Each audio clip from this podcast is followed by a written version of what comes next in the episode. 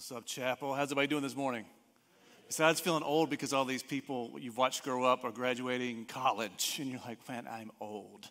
Um, it's great to see just people feeling their purpose in life and journey, um, and just tons of stuff going on. I wanted to just say two quick things about people that have passed away this week that were very vital to, I think, the church at large and chapel. One is uh, Pastor Tim Keller. If you don't know who Tim Keller was, he was in New York. I believe he's one of the legendary scholars and pastors and theologians of our time. I wrote a book called The Reason for God, which is one of the most incredible books ever written.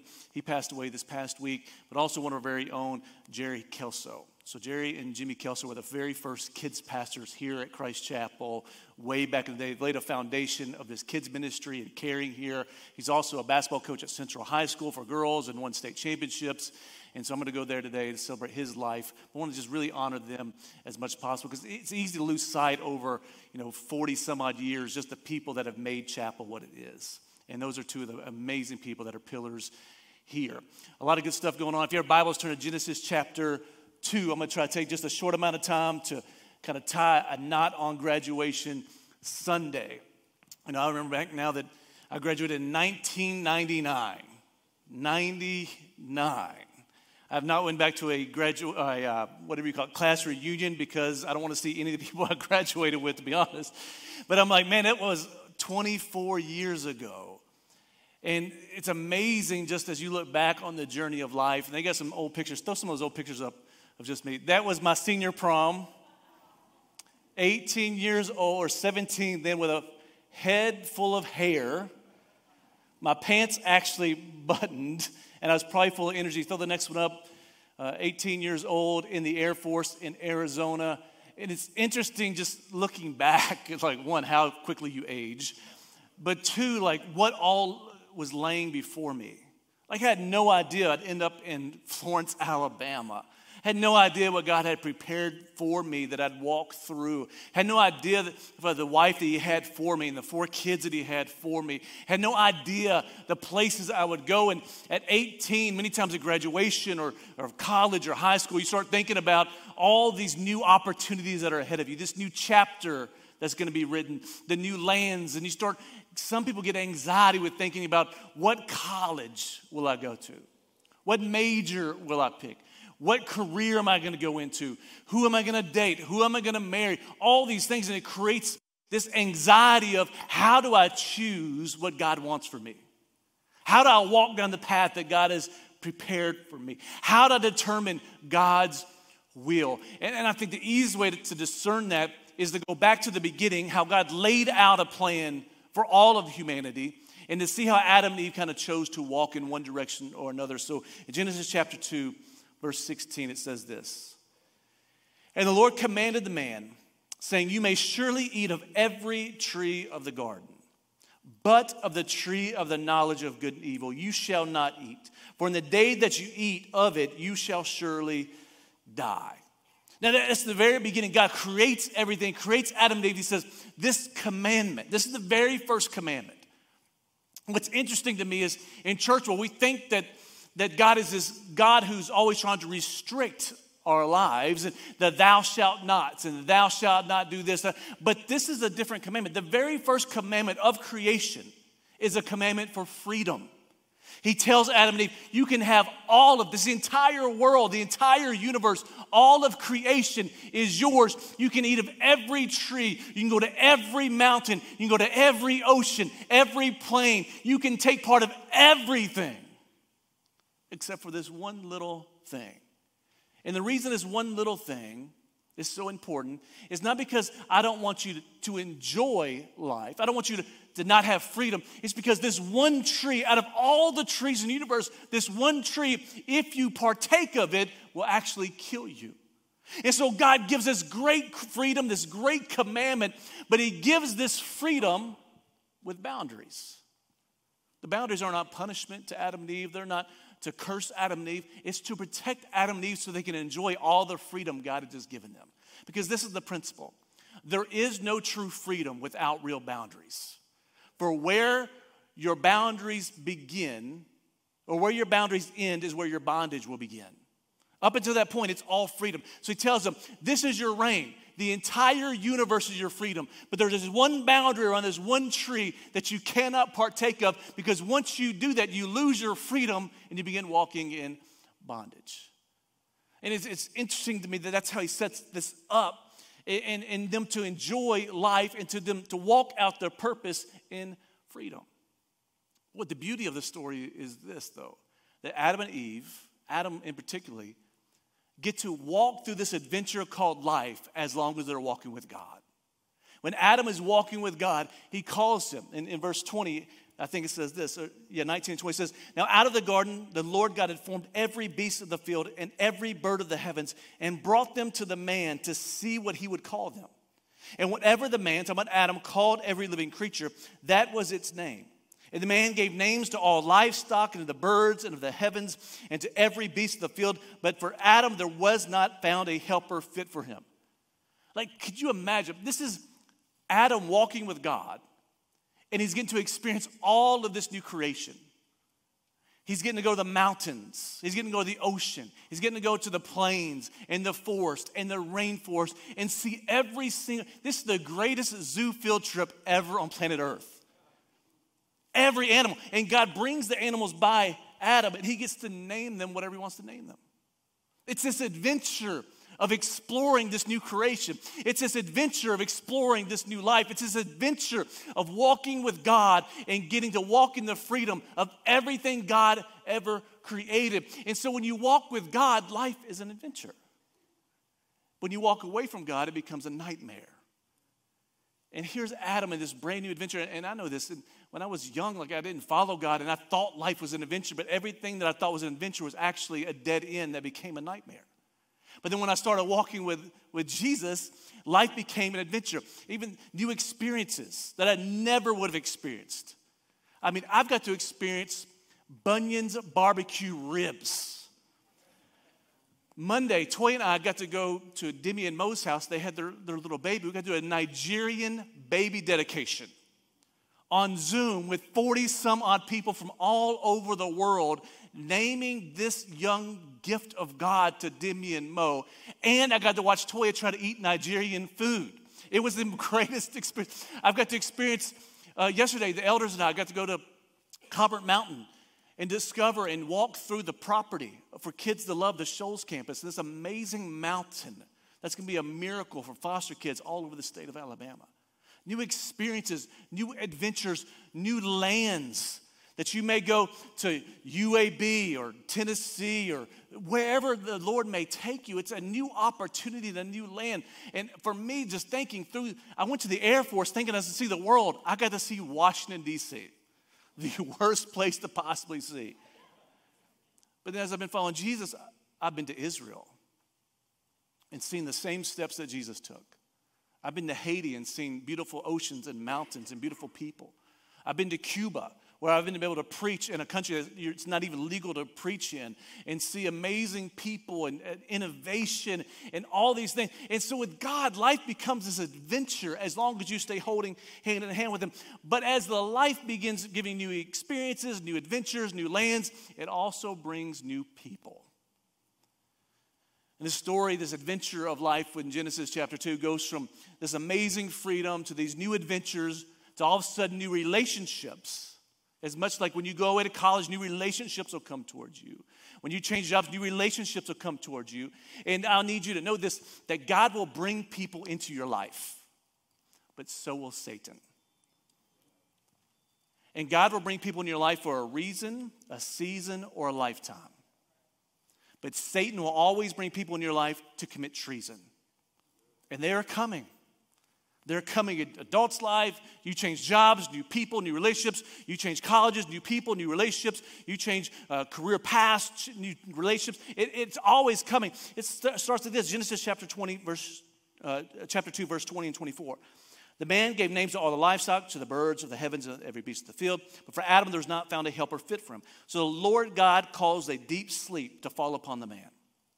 And while he slept, even men were sleepy back then, slept one he took one of the ribs and closed up its place with flesh. And the rib that the Lord God had taken from the man, he made into a woman and brought her to the man. Then the man said, This is at last bone of my bones and flesh of my flesh. She shall be called woman because she was taken out of man. Therefore, a man shall leave his father and his mother and hold fast to his wife, and they shall become one flesh. And the man and his wife were both naked and were not ashamed. So God brings Eve into Adam's life, actually brings her out of his life to be a helpmate, to be a partner, to be one with him. He brings her along to go along in the adventure of life forever with Adam. Just as God brought Eve into Adam's life, you skip down to verse chapter 3, verse 1. But now the serpent was more crafty than any other beast of the field that the Lord had made. He said to the woman, Did God actually say, You shall not eat of any tree in the garden? So all of a sudden, Adam, who had such a simple life, all he had to do was walk around with God, look at the animals, look at the stars, look at the ocean, enjoy creation, enjoy this freedom. Now, all of a sudden, it's not just Adam and God, it's Adam, God, Eve, and the serpent. I will tell you, just you and God is one thing. You add a woman in, you already complicated. Did you add a serpent in? This is the most complicated beginning ever. And here's Adam trying to discern these relationships. He's trying to discern life, he's trying to discern his freedom. And what happens is when God brings people in your life for a reason, a season, or a lifetime, if you misidentify what their purpose is in your life or what God brought them into your life for, if you misidentify, you will confuse them up and you'll live in a past season and miss what God is actually trying to do. If you misidentify, you think God brought them into your life, but actually it's a serpent, you will connect yourself or become one with the serpent instead of becoming one with who God brought to you. In the same way, if you think that the enemy brought them into your life, but God brought them into your life, you actually miss out on the blessing God is trying to bring into your new territory, new chapter. And so what happens is when we're immature, we think everyone is God sent. And you think that everyone is God sent forever, for a lifetime. But as a matter of fact, they may just be for a season, maybe for a reason, maybe for a lifetime. Or maybe it could just happen to be that Satan is trying to disrupt you and get you out of the perfect will of God. And the easiest way to do that is to bring a relationship along that tells you everything you want to hear to get you to go a different direction. And so God will bring people into your life for a reason to meet a need, to answer your prayers, or to teach you a lesson. God will actually bring people. It's amazing to me. People will pray, oh God, I, you know, God, I need this. You realize every single answer to prayer comes through a new relationship. Every single one. When God wants to do something new, He brings in a new relationship. And that relationship carries a purpose, it carries a gifting, it carries some wisdom, it carries a, a lesson. And God will answer your prayer to fulfill a need through a person. That's why this community is so important. I, told a young guy last year, we sat down for coffee, he said, You know, I'm just struggling. I come from church hurt and you know, and I love the preaching, I love the worship, but I'm, I'm, scared to go, you know, connect with other people. I'm scared to get hurt. And I said, listen, I, I appreciate the fact you love our worship. I appreciate the fact that you enjoy my preaching. But I'm here to tell you that is the lowest level of the blessings of the church. That the greatest gifts in the church do not come from the platform, they come from the people. The people that carry wisdom and stories and insight and spiritual giftings and relationships and unconditional love and mercy and grace. People that can pray for you, people that can hold on to you, people that can walk with you through the fire. The greatest gifts come through people. And so many times when we need people is when we isolate ourselves from people the most. But God is bringing people into your life for a reason. And many times, once the reason is fulfilled, sometimes the relationship shifts and there's new relationships to come. So many times He brings relationships for a season to help you through that season or to prepare you for the next season. He'll bring people in for a season of life to help you navigate that season, help you make it through that season, to walk you through that season, or to prepare you for this next season God has in store for you. There's people in my life that I didn't know why they were there, I didn't know why the relationship was there.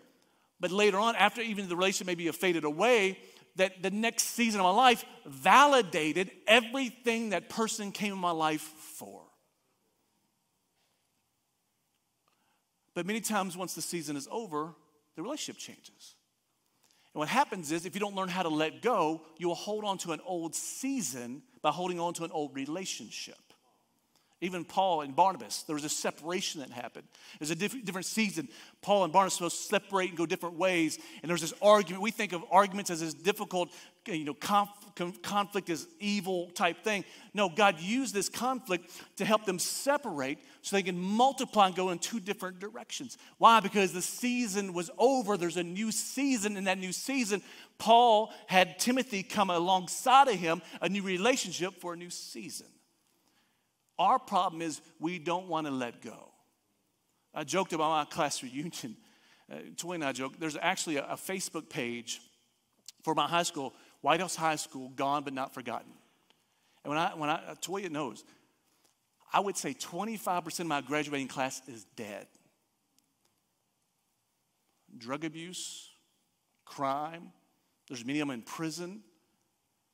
And I've not connected with many of them because once I got out of high school, went to the Air Force, was separation. I would go back and hang out and party with everybody just like that. But once I met Jesus and got my wife, I don't need those old relationships. That was an old season.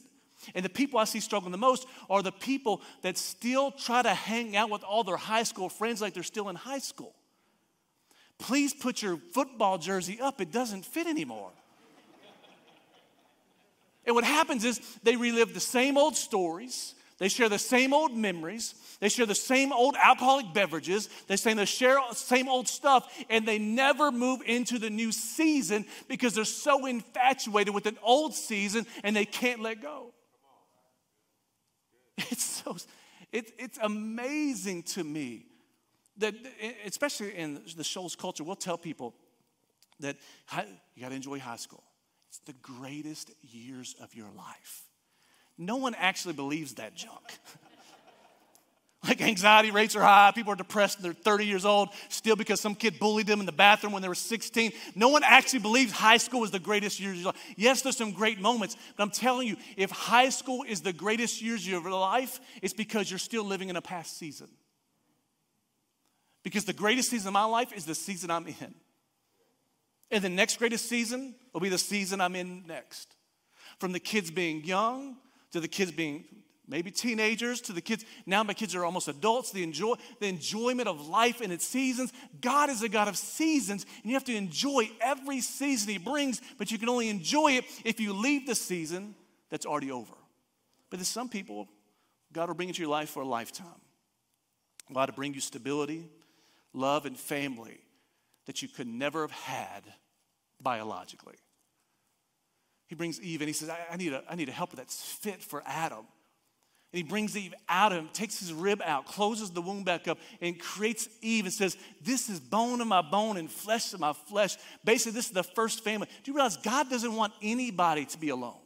He doesn't want anyone to be isolated. He actually places the solitary into family. God is a family God. And some of us come from families that are messed up. Now, I may be talking to me and Toy. Y'all may have the perfect families. Our family reunion is more like a Jerry Springer episode. Right? So there, there's things just with our values don't align with many of our family members' values. So we've had to create really strong boundaries for our family in order to raise our kids with our values and our influence rather than my family members' values and influence. And so that's created a separation and isolation. But what God has done is He's brought other people into our lives that are lifetime relationships that have become the family we've never ever had. And when you get those lifetime relationships, they're there to teach you lessons about unconditional love, conflict management, lifelong commitment, enjoying the seasons, growing old with friends, going old with family, going old with church members. It's, it's this lifetime pursuit that changes who you are because you become one together. And just like God will bring people for a reason, a season, or a lifetime, the enemy always has a purpose when he brings people into your life. Always. Always. And his reason is always this to create treason between you and your king or your Lord. He purposely comes and he slides in like a snake. And when he slides in like a snake, he starts speaking lies and deceit to get you to question and doubt not just God the Father, but God the King, to question what he said, and to question your purpose, and to question what he wants to accomplish in your life. And when he does, the whole purpose is to get you to choose to be your king instead of God being your king. You say, well, what is treason? Treason, the definition is literally the crime of betraying one's country or kingdom, especially by attempting to kill the sovereign or overthrow the government. Satan was literally trying to get Adam and Eve to overthrow God's government. He said, well, he didn't use the word government. Government is rule and authority. God had told them, here's the rules of creation. You can eat of any tree you want and do whatever you want to, except for this one tree. Why? Because I have authority and this tree will hurt you. I don't want you to eat of it. And so when he says, well, you know, did God really say that you can't eat of any tree in the garden? What he's really trying to get them to do is to overthrow God's government to establish their own government. And by doing so, it would take them out of God's perfect will and now give them responsibility to walk out in their own authority. And I'll tell you this people, people are like, well, you know, I, I, don't like authority, you know, the authority of America and authority of my boss and corporate greed and all, all, I don't like authority. Let me tell you, here's all authority means you carry the responsibility. Whenever you pick up authority, it's not power, it's not control, it's not even influence. All authority is is responsibility. And so when God carried the authority, he carried the responsibility for the freedom that Adam and Eve had. He carried the responsibility for providing for Adam and Eve. He carried the responsibility for taking care of Adam and Eve. He carried the responsibility of protecting Adam and Eve. He carried the responsibility for making sure Adam and Eve were flourishing in this kingdom. But the moment Adam and Eve chose to take up their own authority, guess who's now responsible?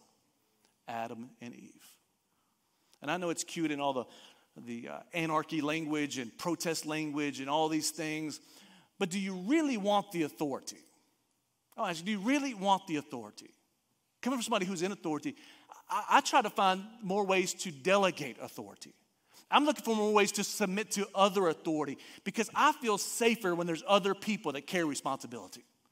It is hard to carry the responsibility of a church, of yourself, of your family, of a business, of all these things. Even the and it's really easy to sit on the sidelines and start condemning the authority and condemning politicians and condemning CEOs and condemning bosses and coaches and, and uh, headmasters of schools and principals. It's really easy. But until you carry the responsibility, you'll never understand authority. And here's Adam and Eve. All of a sudden, service slides up. They're like, well, you know, maybe, maybe, maybe I will. And see, there's this principle, and God is going to bring people into your life, college graduates, high school graduates, but so will Satan. And, and here's, Here's how it gets difficult Satan never comes in like the demon you see on a horror movie. As a matter of fact, it calls him an angel of light and says he's beautiful. And so he's gonna look like everything you've ever wanted. He's gonna look like everything that brings you pleasure is going to look like everything that fulfills your desires. On the opposite spectrum, when angels appeared to any of the disciples or people in the Bible, they weren't like, wow, this angel is beautiful. They were afraid for their lives. You know that tells me? That angels may not be beautiful, but they're powerful and they're good. Demons may be beautiful, but they're not good and they're evil. And so many times we're so quick to judge by our eyes instead of our spirits that we start following the wrong things. And so there's this command, this pastor in Ghana that I met, he told me this story. It's called the fifth element. Back in, in ancient times, a military, if they're trying to take over another city or village, they would surround that city. And they'd surround that city with four other elements north, east, south, and west. And they surround that city, and what they would try to do is they cut off all supply lines so no food or water could come into the city, but also nobody could get out. And basically, they'd stay there and make the city starve to death, was the goal. But this one particular battle, they weren't really taking over the city. And a little colonel came up to this general and said, General, like, this isn't working. Like, we, we're not taking over the city. We've been here for months. Nothing's happening. Nothing's changing. And the general says, whoa, whoa, just slow down. He's like, You're forgetting about the fifth element. Well, there's no such thing as a fifth element. The colonel said, Sir, there's no such thing as a fifth element. What are you talking about? He said, No, no, we got a fifth element. He said, No, we only have the north, the south, the east. He said, No, we got a fifth element. He said, What do you mean? He said, The fifth element moved into this city three years ago. Before we ever went to war, they moved in, but they were in incognito. They took on jobs. They became teachers at schools. Some became lawyers. Some became politicians. Some became business people. Some became judges. And they just infiltrated into the culture of the city, the culture of the people. And as soon as we make the rally cry, those people that have infiltrated the inside are going to rise up and begin to attack from the inside. I need you to know this Satan is always a fifth element.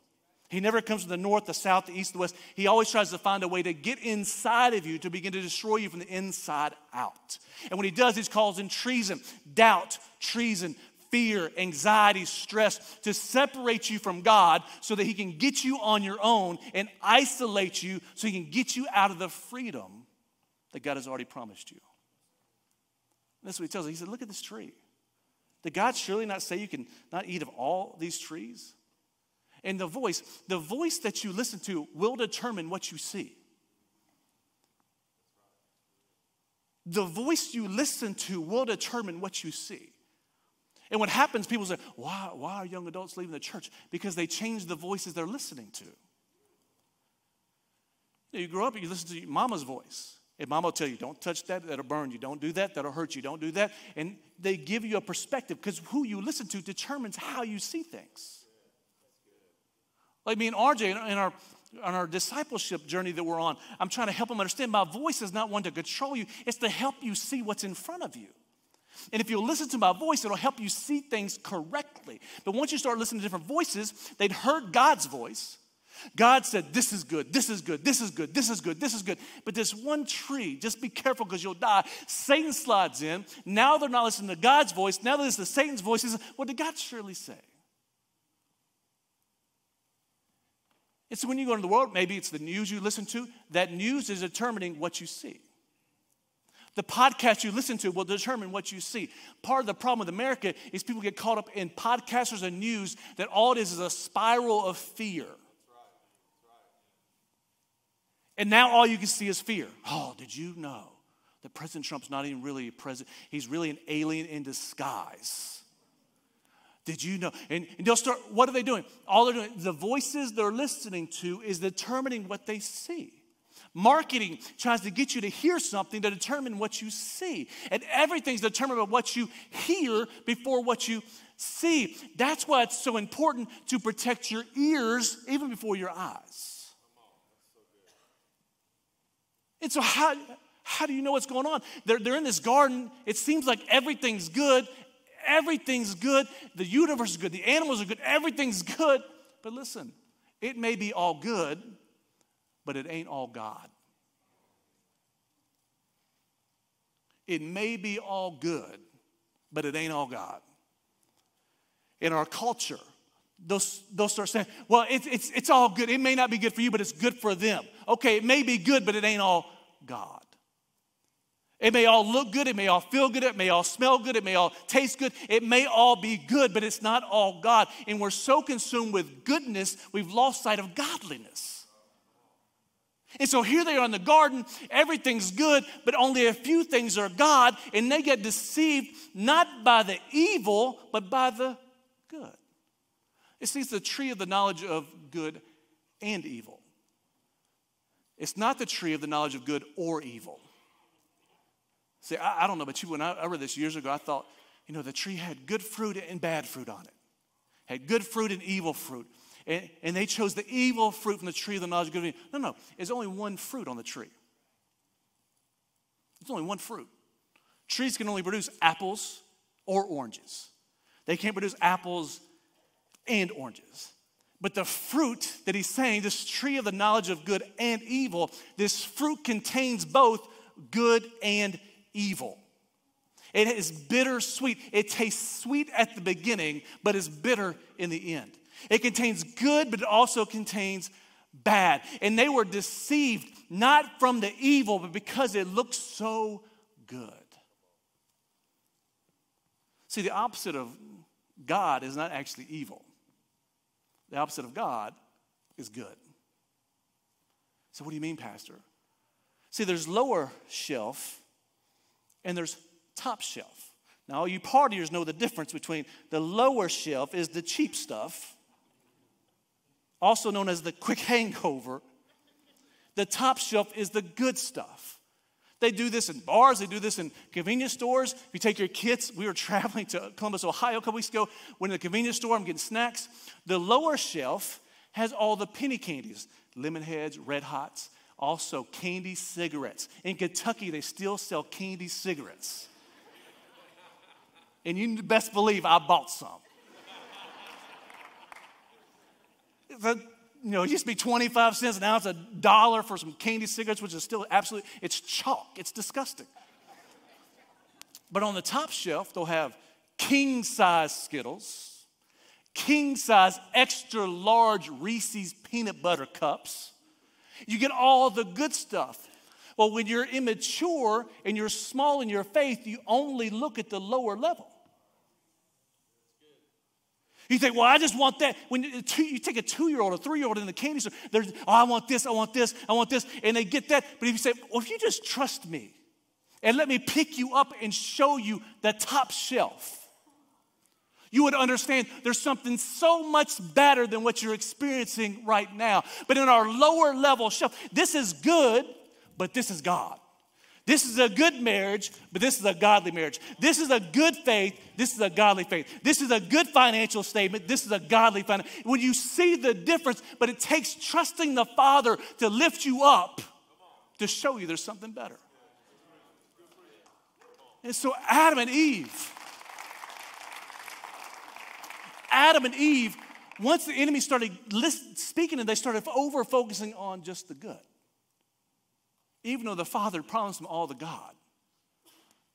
So the entire universe is yours, all of it. And if you just look at all that you have, all the freedom you can experience, all of it is yours. But then he comes in, yeah, but look at this bottom shelf. Look at these candy cigarettes. Look at these red hots. Look at these lemon heads. And they chose the bottom shelf goodness over the eternal godliness. Like they chose it. It's amazing to me. Jackie Hill Perry said this way. He said, We are in a culture where what we, uh, that will make you believe that you have a right to decide what is good. If it is fun, then it must be good. If it is pleasurable, it must be good. If it doesn't harm anybody, then it must be good. She says, What if it harms God? We never asked that question. What if it grieves God's spirit? The problem is the only person in heaven and on earth who has the right and the authority to decide what is good and what isn't good is God. Why? Because He is God and also because He's good. So, what that means is it doesn't matter how good the fruit looks on the tree, it doesn't matter how pleasurable it looks, doesn't matter how well it looks like it tastes, doesn't look, matter how good people tell you that it is, doesn't matter what they say is available to you and how sweet the fruit is. If God said the fruit isn't good, guess what? The fruit isn't good.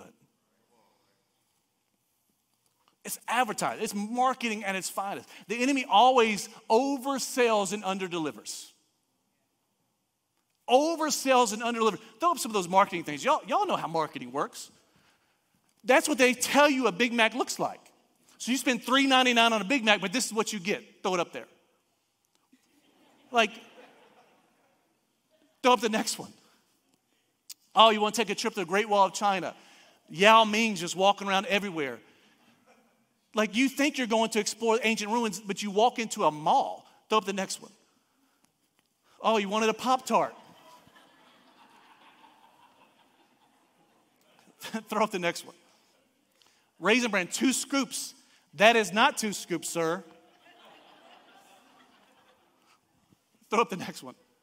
Yeah, you want to get your kids a little chocolate Santa Claus. Yeah, you'll scare the living daylights out of them. I don't know if there's a next one or not. Is there a next one? Oh, yeah. Nissy Klingon bakes you a cake. This is what you asked for. Like, that's. That's what you get. That's the enemy's strategy. He oversells you. He oversells you. Listen, I watched the Hillsong documentary yesterday. Like my heart was grieved. The enemy sells things like it's gonna be great, it's gonna relieve you of your stress and your burdens, it's gonna take care of this problem and that problem. But what he doesn't tell you is on the back end, it destroys everything you've ever built. It always over.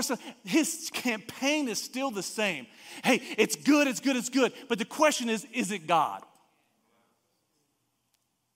Well, you know, they, they said same sex marriage, it's good. Yeah, but the question is, is it God? Well, they said, you know, this, well, the question is, is it God? Well, how do you know the difference? How do you know the difference between good and God? Well, I, I mean, I, am not expert on it, but I, I'll tell you this. Adam and Eve were in the Garden of Eden. The word Eden means paradise, means a place of peace. Adam and Eve started in peace. They started in the perfect will of God. They started in amazing peace no conflict, no stress, no anxiety, no fear, no doubt, no worry, no sickness, no disease, no poverty, no crime, no hatred, no racism, nothing. They were in perfect peace. And so the enemy's strategy was to get them to sell peace for something they thought was going to be more pleasurable. He was trying to get them to move out of peace into something different. And I will tell you, pleasure is not better than peace. You know how I know?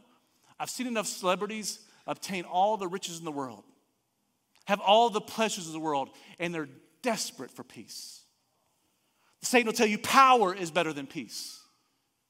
You know why I know that's not true? I've seen people rise to power, and all they want is peace. Satan will tell you riches is better than peace. You know how many people who have tons of money are committing suicide because they don't have peace? The enemy tell you independence is better than peace. I'll tell you, there's no such thing. His strategy was to convince them things outside of the Garden of Eden were better than the peace in the Garden of Eden. And so I'm going to share with you just real quick. This is an acronym or acrostic that my mentor, Dr. R.T. Kendall, gave me to help you understand am I walking in God's will, or is this God, or is this good? to give you discernment to make the right choices as you begin journeying through a new season in life. And the acrostic is peace. Everybody say peace. Peace. It's providential, it's the enemy, it's authority, it's confidence, and it's ease. Right? All five have to be met in order for it to be God's will. So P, P is provident, providential. What does that mean? It means that God opens the door for you. You don't have to knock the door down. People say, "Oh, Pastor, you know this this this girl. I think she's the one." God brought her right to me. Like, I'm like, well, how, how did you meet her? Well, you know, you know, I was having a rough day and I just decided to go by the bar late at night. She just happened to be at the bar at 11:32. Well, first of all, she's at the bar at 11:30. You better run, brother. No, does God open the door, or do you have to break the door down? God will move before you to prepare the way for you. Yeah, there may be preparation on your place and there may be some timing on your place, but does God open the door? If you have to manipulate, con, and politicize your way into something, it's never God. God's providence. Two is the enemy. I love this one. What would the enemy do? In this situation, what would the enemy do? So, the Garden of Eden, tree of good knowledge, knowledge of good and evil. Would God trust what God said? Would the enemy do what God wanted to do, or would the enemy want to take part of this fruit?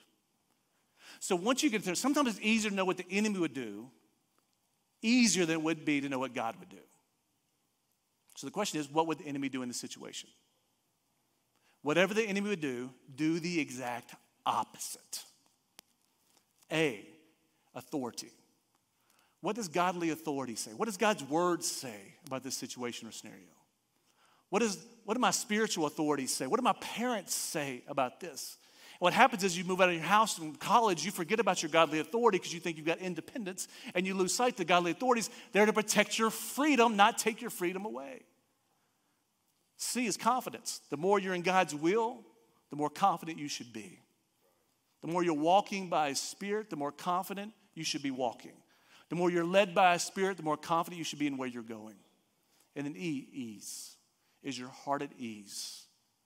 God will never, ever, ever go against your conscience. Is your heart at peace? Is it at ease? All five have to be met. And when they're met, you can have confidence you're walking in God's will. And, and, and I'll tell you, notice none of these, P E A C E, none of these have to do with how much money is being offered.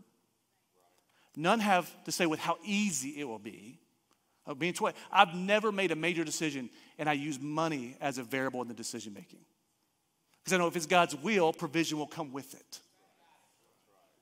Never does say, was it going to be easy? God's will is never easy, but you'll be at ease while you're going through it. And so, if you could know this, the P, God's providence, is He made the way, He opened the door. E, what would the enemy do? The opposite. A, what's my authority say? C, am I confident? E, am I at ease? It'll help you discern between which tree you're going to eat of. Because you can eat off the tree of knowledge of good and evil or the tree of life, which has freedom and joy and hope and love and peace and long suffering, and provision and promises and covenant and hope. All the things you desperately want are right there for the taking of the tree of life. If you would, I just want you to bow your heads and close your eyes just for a second.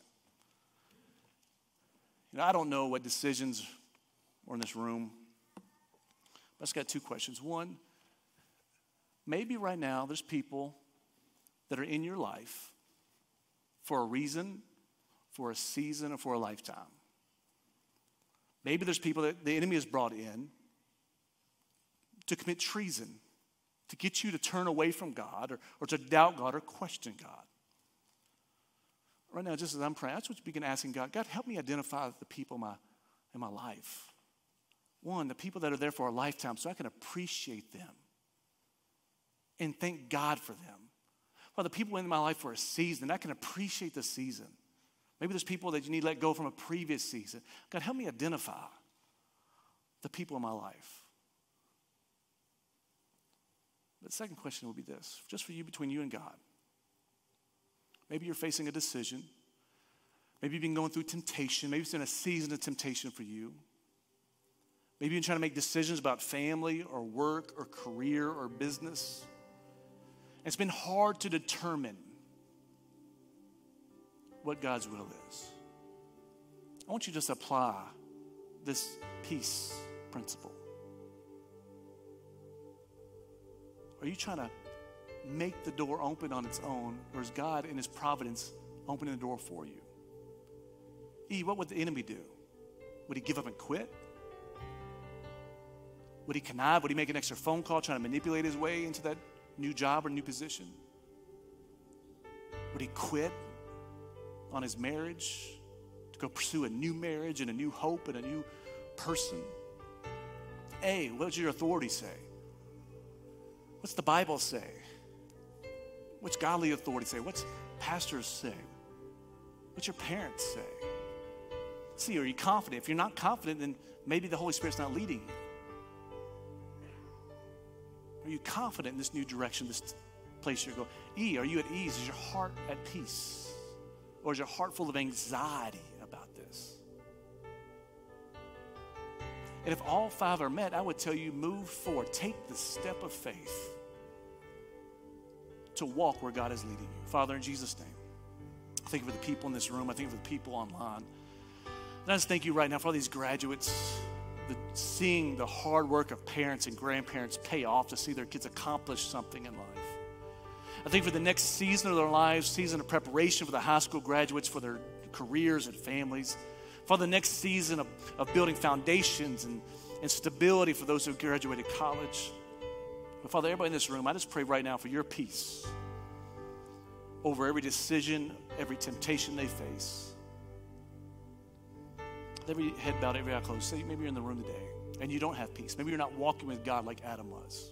Maybe you've been in treason where you've turned away from God and questioned everything. And you've been eating this bittersweet fruit of sin for way too long. He said, Today I just need a new fresh start. I, I need to say yes to Jesus. I need to trust Jesus and ask Him to wash me in His blood, to give me a new beginning and a fresh start. I'm not going to have you come forward or stand up. He said, That's me. Just slip your hand up real quick. I just want to pray for you just for a second. Thank you. Anybody else? Wait just a second. I'm going to pray. If you raise your hand, if you do me a favor, just swing by connection point. Say, hey, I pray that prayer, Pastor. Have a gift to place in your hand to help you walk on that journey. But Father, we thank you so much for your word and for your spirit.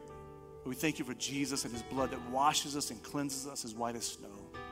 We thank you that he finished the work for us. Father, we place our trust in him and him alone. And Father, we give you our lives, our minds, our hearts, our spirits, our souls, our bodies as your vessels to use them for your glory while we're here on earth. In the mighty name of Jesus. And all God's people said a